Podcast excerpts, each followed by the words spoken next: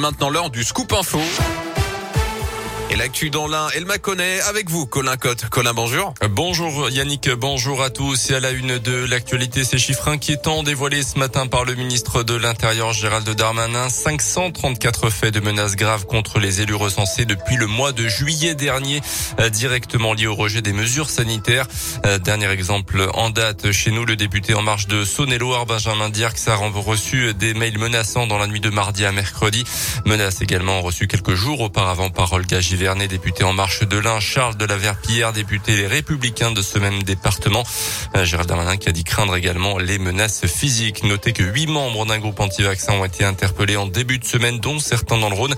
Ils comparaîtront pour harcèlement moral en ligne après des actions concertées et ciblées sur des parlementaires et sur un médecin l'an dernier. Les premiers éléments de l'enquête après le dramatique accident qui a coûté la vie hier soir à quatre jeunes d'un lycée du Jura. Leur voiture a fait une chute de 10 mètres dans un lac. Le verglas est à l'origine du drame selon le procureur de la République euh, qui mène pour l'instant une enquête pour homicide involontaire. Un seul jeune a pu s'extraire de la voiture avant de donner l'alerte. Au lycée où les victimes étaient scolarisées, une cellule d'écoute est en place depuis ce matin. Dans le reste de l'actualité, également moins de 2% des enseignants font grève aujourd'hui d'après le décompte du ministère de l'Éducation nationale. Ils étaient plus de 30% la semaine dernière, jeudi dernier, grève dans un contexte de vive polémique après les vacances du ministre de l'Éducation Jean-Michel Blanquer pendant les fêtes de fin d'année. Dans l'un, pas de rassemblement de prévu. L'intersyndical apparaît à rejoindre le mouvement interprofessionnel de la semaine prochaine.